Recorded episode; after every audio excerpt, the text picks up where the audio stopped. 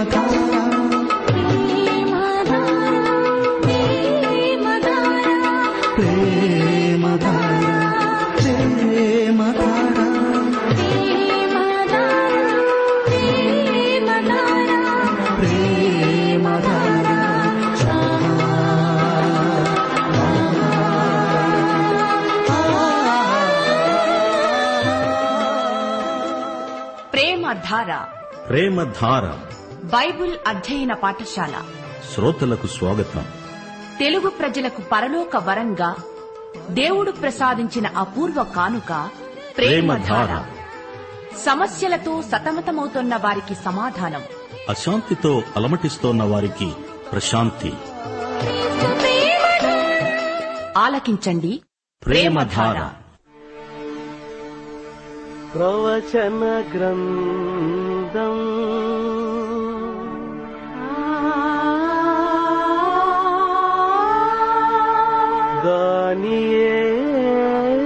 గ్రంథం.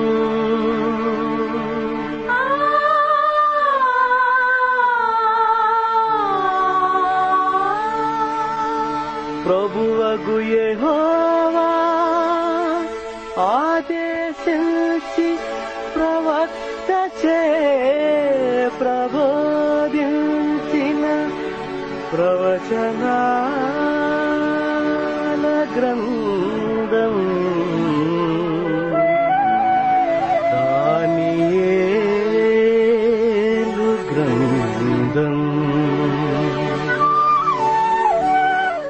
ప్రియ శ్రోతలు ప్రభు అయిన యేసు క్రీస్తునందు మీకందరికీ శుభం. క్రీస్తునందు వెలుగు జీవం సత్యం ప్రేమ శాంతి శక్తి మనకు సమృద్ధిగా లభిస్తాయి.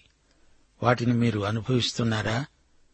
ఆయన ఉన్నవాడు అనబడేవాడు నిత్యుడు మారనివాడు ఉన్నాడు అన్నప్పుడు నిన్న నేడు రేపు ఇప్పుడు ఎల్లప్పుడూ ఉన్నవాడు నిత్యుడు. హెబ్రి పత్రిక పదమూడో అధ్యాయం ఎనిమిదో వచనంతో మిమ్మలను నేటి పాఠానికి ఆహ్వానిస్తున్నాము. తలలు వంచండి ప్రార్థన చేసుకుందాము. ప్రేమమయ దేవా నీ సన్నిధిలో మాకు ఆనందం మహానందం. నీ స్వరం లోకమంతా వినాలని నీకు మహిమ కలగాలని ప్రార్థిస్తున్నాము. మాకు నిత్యజీవ ద్వారం తెరిచావు. నీ కుమారుణ్ణి మాకు వరంగా ప్రసాదించావు. యేసుక్రీస్తు మా పాపాలకు ప్రాయశ్చిత్తమైనందుకు నీకెంతో కృతజ్ఞులం. నీవు మా పట్ల గొప్ప కార్యాలు చేశావు. నీ కృప మా పట్ల ఎంతగానో విస్తరిస్తున్నది. మమ్ములను నీతిమంతులనుగా తీర్చిదిద్దినందుకు నీకెంతో కృతజ్ఞులం. దేవా మా శ్రోతలను వారి కుటుంబాలను ఆశీర్వదించండి. కనికరించండి. మా దేశాన్ని దేశ పరిపాలకులను అధికారులను ఆశీర్వదించండి. శాంతి భద్రతలను మా దేశమందు నెలకొల్పండి. ప్రజలలో నీతి చైతన్యం కలిగించండి. సంఘమందు వాక్య ఉజ్జీవము పరిశుద్ధాత్మ ఉజ్జీవము కలిగించండి. చంటి బిడ్డలను ఆయురారోగ్యములతో ఆశీర్వదించండి.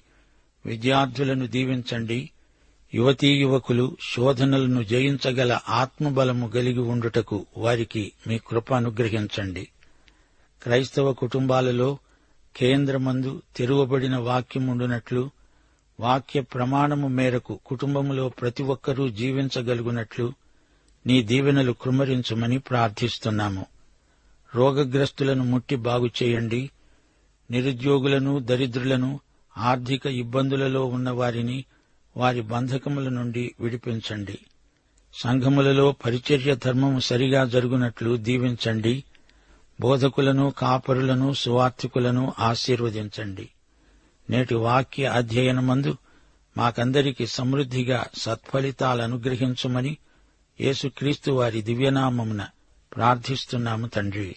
ఆమెన్. ప్రియ శ్రోతలు ఈ రోజున మన పాఠం దానియేలు గ్రంథం పదకొండో అధ్యాయం ఇరవై నుండి ఇరవై తొమ్మిదో వచనం వరకు జాగ్రత్తగా వినండి. ఈ వాక్య భాగంలో యాంటీయోకస్ ఎపిపనెస్ వ్యక్తిత్వాన్ని వివరించటం జరిగింది. ఈ వ్యక్తి చాలా చెడ్డవాడు క్రూరుడు. ఇతడు సిరియా రాజు. ఇంతకు ముందు దర్శన ప్రవచనంలో ఇతడు చిన్న కొమ్ములాగా కనిపించాడు. దానియేలు ఎనిమిదో అధ్యాయంలోని ప్రవచనములోని చిన్న కొమ్మే యాంటీయోకస్ ఎఫిపనెస్ ఇరవై ఒకటో వచనం. నీచుడైన ఒకడు వస్తాడు అతనికి రాజ్య ఘనతనియ్యరు గాని నెమ్మది కాలమందు అతడు వచ్చి ఇచ్చకపు మాటల చేత రాజ్యమును అపహరిస్తాడు. సెల్యూసిడ్ వంశంలో ఇతడొక్కడే ఇలాంటివాడు యాంటియోకస్ ఎఫిఫనెస్ ఈ వాక్య భాగమంతా ఇతని వైపే చూపుతున్నది. ఈ ప్రవచనం ఇతనికి అన్ని విధాలా సరిపోతుంది. ఇతడు రాబోయే అంత్యక్రీస్తుకు సూచన కూడా అంత్యక్రీస్తు అనగా పాప పురుషుడు అంత్యక్రీస్తు అనే పాప పురుషునికి ఈ అంతియోకస్ ఎఫిఫెనెస్కు చాలా పోలికలున్నాయి. యాంటియోకస్ ఎఫిఫెనెస్ అనేవాడు క్రీస్తు పూర్వం నూట డెబ్బై ఐదో సంవత్సరంలో రాజ్యానికి వచ్చాడు. ఇతడు భక్తు దైవదోషకుడు శాంతి దూతగా నటించాడు. అంత్యక్రీస్తు కూడా ఇలాగే శాంతి దూత వేషంతోనే వస్తాడు. మూడున్నర సంవత్సరాల శాంతితో మొదలై మహాశ్రమలను పరిచయం చేస్తాడు. ప్రజలకు సువర్ణయుగం రాబోతుందని భ్రమను కలిగిస్తాడు. అది సువర్ణయుగం కాదు మహాశ్రమల కాలం. ఇది అంత్యక్రీస్తు నిర్వాకం.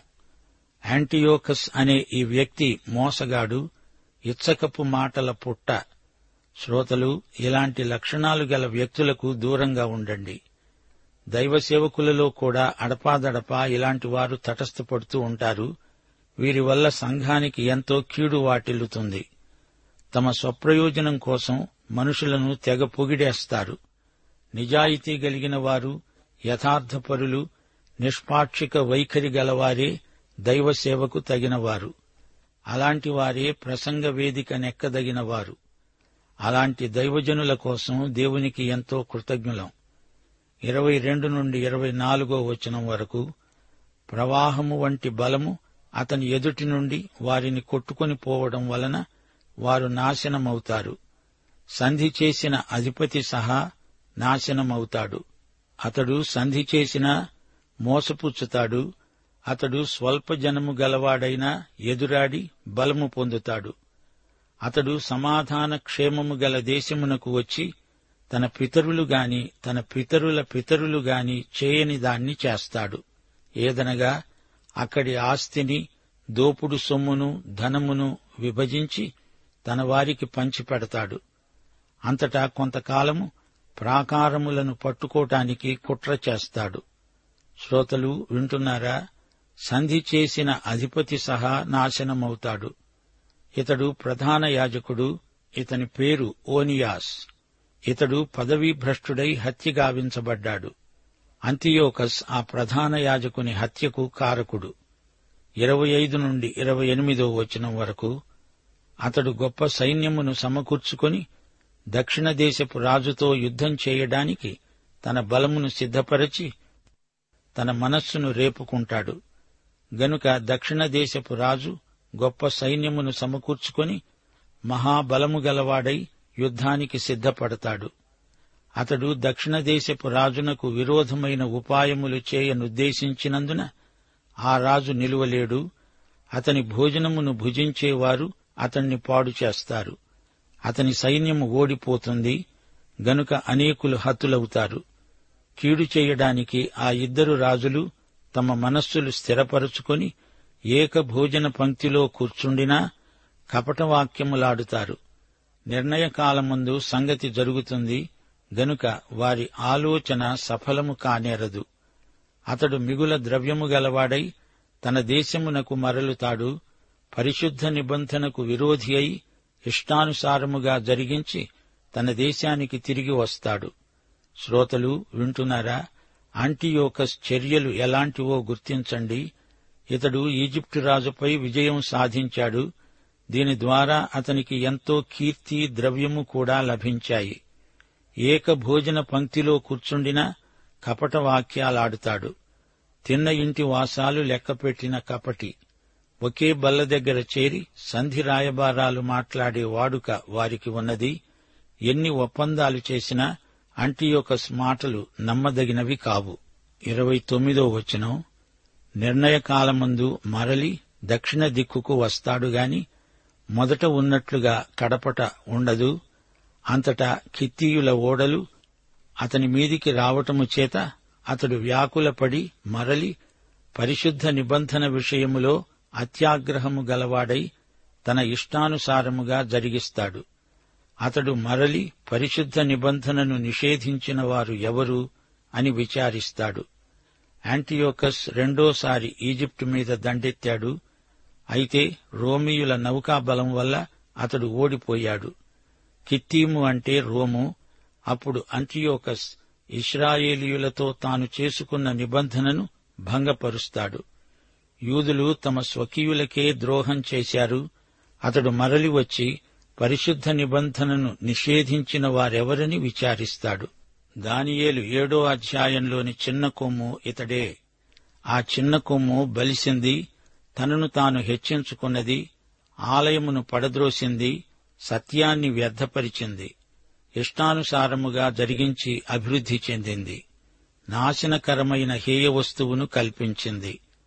అంతియోక సెఫిపనేస్ క్రూర ముఖము గలవాడు యుక్తి గలవాడు పరిశుద్ధులను హతం చేస్తాడు స్వలాభం కోసం మోసం చేస్తాడు. అతిశయపడి తనను తాను హెచ్చించుకుంటాడు. కడపట అతని బలము దైవాధీనము వలన కొట్టివేయబడుతుంది. న్యాయమైన వారసుడు ఇంకా పసివాడుగా ఉండగానే ఇతడు అన్యాయంగా అధికారం చేజిక్కించుకున్నాడు. ఈ అంటియోకస్ మొదట్లో యుద్ధరంగంలో విజయాలు సాధించాడు. అయితే తనతో ఒప్పందం చేసుకున్న వారి పట్ల నమ్మక ద్రోహం చేశాడు. దక్షిణ రాజు అనగా టాలమీతో యుద్ధం చేశాడు. ఇద్దరు రాజులు. Antiochus Ptolemy. ఈ అంతియోకస్కు యూదులంటే ఎంతో ద్వేషం.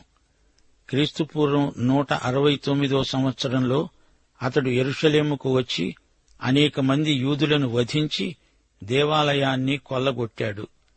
నిర్ణీత కాలంలో ఇది జరిగింది. అంటే అంతియోకస్ ద్వారా దేవుడు తన ఉద్దేశ్యాలను నెరవేర్చుకునేందుకు నిర్ణయించిన కాలంలో ఇదంతా జరిగింది. రోము నౌకాబలం ముందు అంతియోకస్ ఓడిపోవలసి వచ్చింది. అంతియోకస్ పక్షాన చేరి చాలామంది యూదులు భ్రష్టులయ్యారు. సోదరీ సోదరులారా ఉత్తర దక్షిణ రాజుల మధ్య పోరాటమే ఈ అధ్యాయమంతా. అంతియోకస్ ఎఫిఫనెస్ ఎవరు? ఇతడు సిరియావాడు. టాలెమీ ఈజిప్టువాడు ఈ ఇద్దరూ మోసగాండ్రే. వీరిద్దరి మధ్య చెలరేగిన పరస్పర వైషమ్యాన్ని బట్టి ఇద్దరూ బలహీనపడ్డారు. దేవుని చేతిలోనే సమస్త రాజ్యాలపై అధికారమున్నది. సోదరీ సోదరులారా ప్రియశ్రోతలారా వినండి. అంత్యక్రీస్తు అంటే క్రీస్తు విరోధి. ఈ అంత్యక్రీస్తును గురించి విశ్వాసులు ఎలా వ్యవహరించాలి? ఎట్టి జాగ్రత్తలు తీసుకోవాలి? మార్కు సువార్త పదమూడో అధ్యాయం ఇరవై రెండో వచనంలో ప్రభువు స్వయంగా అంత్యక్రీస్తును పేర్కొన్నాడు. ఆ కాలమందు అబద్ధ క్రీస్తులు అబద్ధ ప్రవక్తలు వచ్చి సాధ్యమైన ఎడల ఏర్పరచబడిన వారిని మోసపుచ్చటానికి సూచక క్రియలను మహత్కార్యములను అగపరుస్తారు. జాగ్రత్తగా ఉండండి. నకిలీ సరుకును పసికట్టే వివేకం దేవుని బిడ్డలకు ఉండాలి. దొంగ ప్రవక్తలను గుర్తుపట్టగలిగే మెళుకువ ప్రజలకు ఉండాలి. ఒకటి యోహాను నాలుగో అధ్యాయం మూడో వచనం ఏ ఆత్మ యేసును ఒప్పుకుంటుందో అది దేవుని సంబంధమైనది. ఏ ఆత్మ యేసును ఒప్పుకొనదో అది దేవుని సంబంధమైనది కాదు. దీనిని బట్టే దేవుని ఆత్మను మీరెరుగుదురు. క్రీస్తు విరోధి ఆత్మ వస్తుందని మీరు విన్న సంగతి ఇదే. ఇదివరకే అది లోకములో ఉన్నది.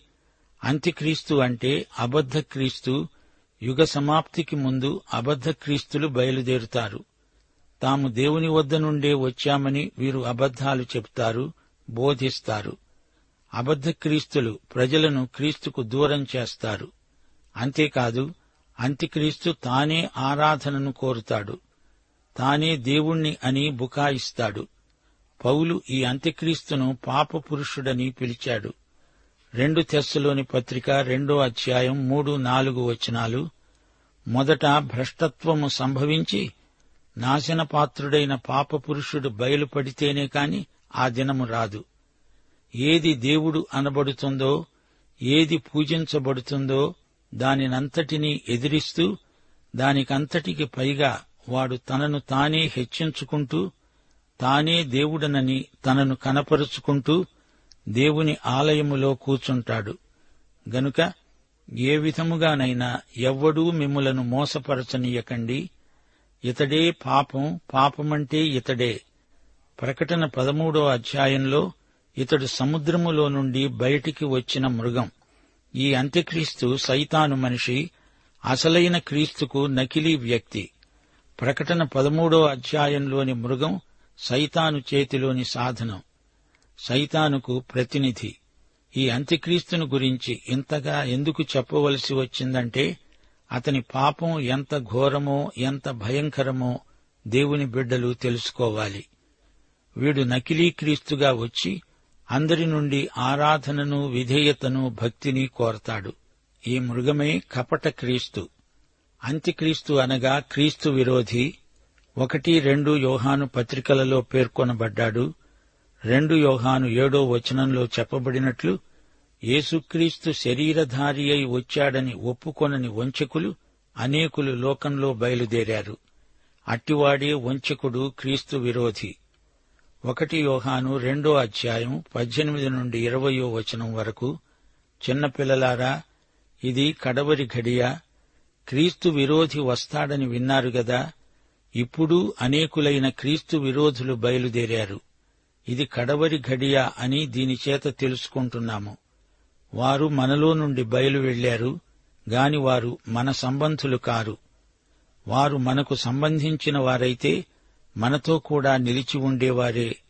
అయితే వారందరూ మన సంబంధులు కారని ప్రత్యక్షపరచబడినట్లు వారు బయటికి వెళ్ళారు అయితే మీరు పరిశుద్ధుని వలన అభిషేకము పొందినవారు గనుక సమస్తమును ఎరుగుదురు. వీరందరూ కపట బోధకులు. ఏసే అసలైన క్రీస్తు అని అంగీకరించరు. దేవుడెవరు అనే అవగాహన వీరికి లేదు. వీరిలో దేవుని ప్రేమ లేదు. వీరి క్రియలన్నీ అవినీతిమయమై కానవస్తాయి. వీరు దేవుని ప్రజలతో కలిసి ఉండరు. ఈ క్రీస్తు విరోధులు ఉన్నారు అంటే ఇవి కడవరి దినాలు అని మనకు ఇట్టే తెలిసిపోతుంది. అంత్యక్రీస్తు వస్తాడు అనే అంశం కేవలము చర్చలకు కడవరి దినాలు అని ప్రకటించడానికి మాత్రమే పరిమితం కాదు దేవుని బిడ్డలు అప్రమత్తులై ఉండాలి అనే సవాలు. క్రీస్తు విరోధులెవరు? దేవుని చిత్తాన్ని ప్రతిఘటించేవారు దేవుని సంకల్పాన్ని ఎదిరించేవారు. వీరెప్పుడో ఇక ముందు వస్తారని కాదు వీరిప్పుడే పనిచేస్తున్నారు. ఆకర్షణీయమైన కార్యక్రమాలతో ప్రజలను ఆకట్టుకుంటారు. తాము దేవుని వద్ద నుండే వచ్చామంటారు. అందరికీ అనువైన సందేశాలు ప్రకటిస్తారు. శాంతి సుఖం సంతోషం అభివృద్ధి అనే నినాదాలు పలుకుతారు. వీరి భావాలు వీరి విధానాలు దేవుని చిత్తానికి కేవలము వ్యతిరేకమైనవి. సోదరీ సోదరులారా ప్రియ శ్రోతలారా గుర్తించండి ఈ బోధకులు దేవుని వద్ద నుండి వచ్చిన వారేనా అని పరిశీలించండి. లేఖనాల వెలుగులో పరీక్షించండి. యేసుక్రీస్తు యొక్క నిస్వార్థ త్యాగాన్ని వారి వ్యక్తిత్వాలు ఎంతవరకు ప్రతిఫలిస్తాయో గమనించండి. అయితే ఇదిగో అందరికీ శుభవార్త. అంత్యక్రీస్తు శక్తి అంతరించిపోతుంది. క్రీస్తుకే అంతిమ విజయం. అంత్యక్రీస్తు నాశన పాత్రుడు. ఒకటి యోహాను నాలుగో అధ్యాయం నాలుగో వచనం. చిన్నపిల్లలారా మీరు దేవుని సంబంధులు. మీలో ఉన్నవాడు లోకములో ఉన్నవాని కంటే గొప్పవాడు గనుక మీరు వారిని జయించి ఉన్నారు. ప్రకటన గ్రంథం పంతొమ్మిదో అధ్యాయం ఇరవయో వచనం. ఆ మృగము దాని ఎదుట సూచక క్రియలు చేసి దాని ముద్రను వేయించుకున్న వారిని ఆ మృగపు ప్రతిమకు నమస్కరించిన వారిని మోసపరచిన ఆ అబద్ధ ప్రవక్త పట్టబడి వారిద్దరూ గంధకముతో మండే అగ్నిగుండములో ప్రాణముతోనే వేయబడ్డారు. ఇర్మియా ఇరవై ఎనిమిదో అధ్యాయం తొమ్మిదో వచనం క్షేమము కలుగుతుందని ప్రకటించే ప్రవక్త ఉన్నాడే అతని మాట నెరవేరిన ఎడల యహోవా నిజముగా అతణ్ణి పంపాడని ఒప్పుకొనదగినదే. ఈ మాటలు హనన్యాను గురించి ఇర్మియా పలికాడు. ఒకటి కొరింతి పన్నెండో అధ్యాయం మూడో వచనంలో పౌలు అన్నాడు సహోదరులారా ఆత్మ సంబంధమైన వరములను గూర్చి మీకు తెలియకుండుట నాకిష్టము లేదు. మీరు అన్యజనులై ఉన్నప్పుడు మూగ విగ్రహములను ఆరాధించడానికి ఎటుబడితే అటు నడిపించబడ్డారని మీకు తెలుసు. ఇందుచేత దేవుని ఆత్మ వలన మాట్లాడేవాడెవడూ యేసును శాపగ్రస్తుడని చెప్పడని పరిశుద్ధాత్మ వలన తప్ప ఎవడునూ యేసు ప్రభువని చెప్పలేడని నేను మీకు తెలియచేస్తున్నాను. ప్రియ శ్రోతలు వింటున్నారా? యేసు త్వరలో తిరిగి రాబోతున్నాడు. ఈ వాస్తవాన్ని పరిశుద్ధాత్మ కూడా పునరుద్ఘాటిస్తున్నాడు. రెండు కొరింతి ఐదో అధ్యాయం ఐదో వచనం. దీని నిమిత్తము మనలను సిద్ధపరచినవాడు దేవుడే మరియు ఆయన తన ఆత్మ అనే సంచకరువును మనకనుగ్రహించాడు. సంచకరువు అంటే ధరావత్తు. జరగబోయే విషయంలో నిశ్చయత హామీ తప్పకుండా జరుగుతుందనే దృఢ నమ్మకం హెబ్రీ పత్రిక పదో అధ్యాయం ముప్పై ఏడో వచనంతో పాఠం ముగిస్తాము. ఇక కాలము బహు కొంచెముగా ఉన్నది. వస్తున్నవాడు ఆలస్యము చేయక వస్తాడు. పాఠం సమాప్తం. ప్రభు అయిన యేసుక్రీస్తు వారి కృప తండ్రి అయిన దేవుని ప్రేమ పరిశుద్ధాత్మ యొక్క అన్యోన్య సహవాసము మనకందరికీ సదాకాలము తోడై ఉండునుగాక. ఆమెన్.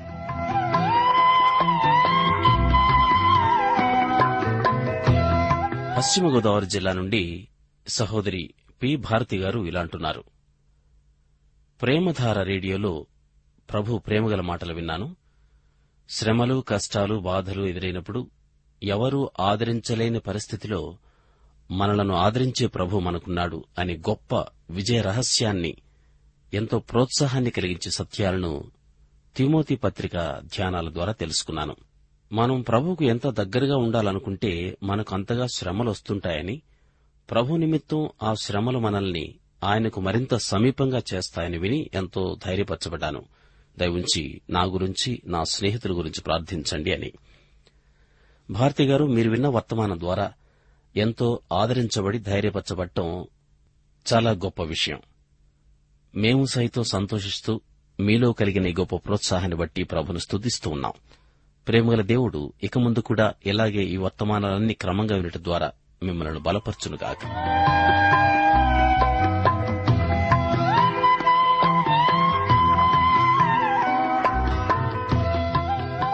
మధ్యప్రదేశ్ నుండి సహోదరుడు ఈవీ రావు గారు ఏమంటున్నారంటే ఒకరోజు రేడియోలో వార్తలు విందామని స్టేషన్ ట్యూన్ చేస్తుండగా మాకు తెలియని రీతిగా తెలుగులో దేవుని వాక్యం రావడం గమనించాం. మా ప్రాణాలు ఒక్కసారిగా తెప్పరిల్లినట్లయ్యాయి. ఇక అలాగే ఆ వాక్యం వింటూ ఆ రోజు ఎంతో సంతోషించాం. ఆ వర్తమానాలు వింటూ ఉంటే ఎడారిలో సెలయేరులా అనిపించింది.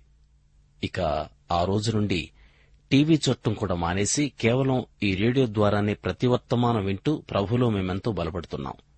మా కుటుంబం గురించి దయతో ప్రార్థించండి అని. రావు గారు నిజంగా దేవుడు మీ పట్ల చేసిన ఒక అద్భుత కార్యం ఇది ఇటువంటి సంఘటనలు ఈ మధ్య చాలా జరుగుతున్నా మీలో జరిగిన ఈ గొప్ప కార్యం బట్టి మేము కూడా మీ సంతోషంలో పాలొందుతూ మీకు మా అభినందనలు అందజేస్తున్నాం.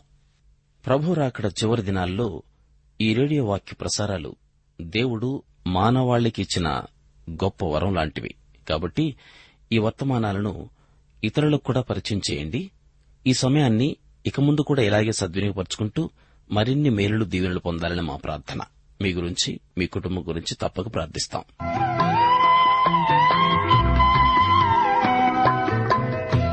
విజయనగరం నుండి సహోదరుడు మురళీ గారు మేము ప్రతిరోజు మీరు ప్రసారం చేస్తున్న రేడియో వర్తమానాలు వింటూ ఉన్నాం.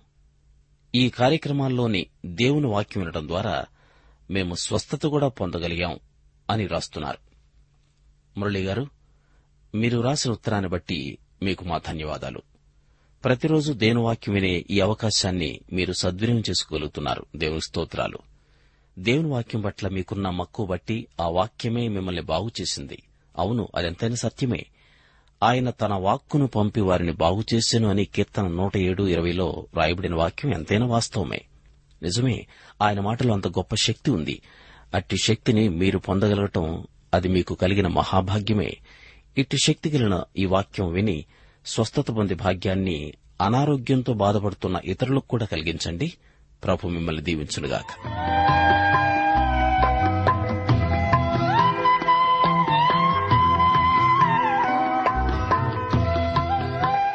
సహోదరి డి. సుగుణ గారు ఖమ్మం నుండి ఇలా రాస్తున్నారు.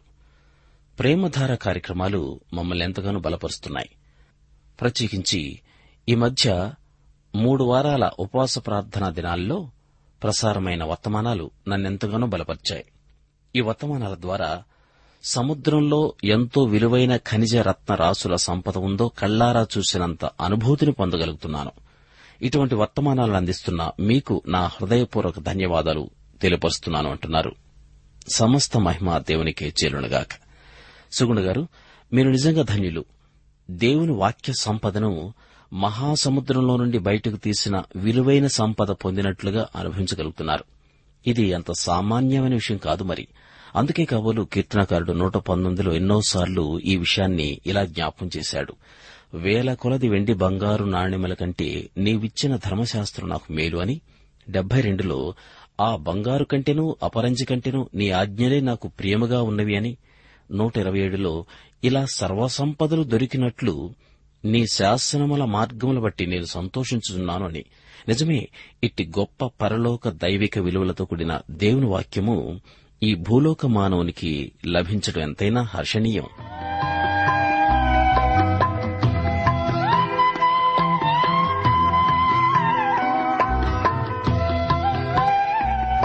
సహోదరి వరరాజకుమారి గారు గుంటూరు నుండి ఇలా తన అభిప్రాయాన్ని తెలియజేస్తున్నారు.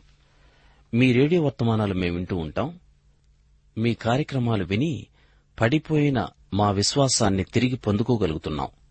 ప్రత్యేకించి ఎర్ర సముద్రం దాటునప్పుడు తోడయున్న దేవుడు మీకు తోడై ఉండడా అనే మాటలు మాకెంతో ధైర్యాన్ని కలిగించాయి. ఆ మాటను బట్టి ఏ సమయంలోనైనా ఏ పరిస్థితులనైనా దేవుడు మాకు ఎల్లప్పుడూ తోడుగా ఉన్నాడు అనే నమ్మిక కలిగింది. మా కుటుంబ సభ్యులందరి గురించి దయతో ప్రార్థించండి అని. వరరాజకుమారి గారు దేవుని వాక్యం దేవుడు మనందరికిచ్చిన గొప్ప వరం. అదే రేడియో ద్వారా వినగలిగే దేవుని స్వరం. మీరు తెలియజేసిన అమూల్యమైన మీ అభిప్రాయాన్ని బట్టి మీకు మా ధన్యవాదాలు. ఈ వర్తమానాల ద్వారా మీలో దేవుని పట్ల కలిగిన నమ్మకం విశ్వాసం బట్టి దేవుని స్తుతిస్తూ ఆయనకు మా కృతజ్ఞతలు తెలియజేసుకుంటున్నాం. వినుట వలన విశ్వాసం కలుగునని అది క్రీస్తును గూర్చిన వాక్యమని రోమా పది పదిహేడులో ఖచ్చితం చేయబడింది. ఏదేమైనా మీరు విశ్వాసంలో దినదినాభివృద్ది పొందుతూ అట్టి విశ్వాసాన్ని అంతం వరకు కాపాడుకోవటమే అంత ముఖ్యం. ఎందుకంటే అట్టి విశ్వాసం లేకుండా దేవునికి ఇష్టడే ఉండుట అసాధ్యం అని హెబ్రి పదకొండు ఆరులో ఎంతో తేటగా వ్రాయబడింది కాబట్టి. ఇటు విశ్వాసాన్ని కలిగించే దేని వాక్యాన్ని క్రమం తప్పకుండా ఇక ముందు కూడా వింటూ ఉండండి. ఇతరులకు వినిపించండి. ప్రభు మిమ్మల్ని దీవించునుగాక. ప్రేమధార బైబిల్ అధ్యయన కార్యక్రమంలో మీరింతవరకు దానియేలు గ్రంథ వర్తమానాలు వింటూ ఉన్నారు. ఈ గ్రంథ ధ్యానాలు మీ అనుదిన ఆత్మీయ జీవితాన్ని మరింత శక్తితో ధైర్యంతో సహనంతో కొనసాగించడానికి సహాయపడగలవని భావిస్తున్నాం. ప్రస్తుతం మీరు వింటున్న దానియలు గ్రంథ వర్తమానాలపై గొప్ప దేవుడు అనే పుస్తకాన్ని సిద్దం చేస్తున్నాం. గొప్ప దేవుడు అనే ఈ పుస్తకాన్ని పొందగోరేవారు ఈ రోజే మాకు రాసి లేదా ఫోన్ చేసి మీ పేరు నమోదు చేయించుకోవచ్చు. మా address Premadhara trans world radio India తపాలా సంచి నాలుగు సికింద్రాబాద్ ఐదు సున్నా సున్నా సున్నా ఒకటి ఏడు. మా టెలిఫోన్ నంబర్లు తొమ్మిది మూడు తొమ్మిది తొమ్మిది తొమ్మిది ఐదు రెండు ఐదు ఎనిమిది సున్నా. మరొక నంబర్ తొమ్మిది మూడు తొమ్మిది తొమ్మిది తొమ్మిది ఐదు రెండు ఐదు ఏడు సున్నా. మా email ID Telugu TTB at radio eight eight two dot com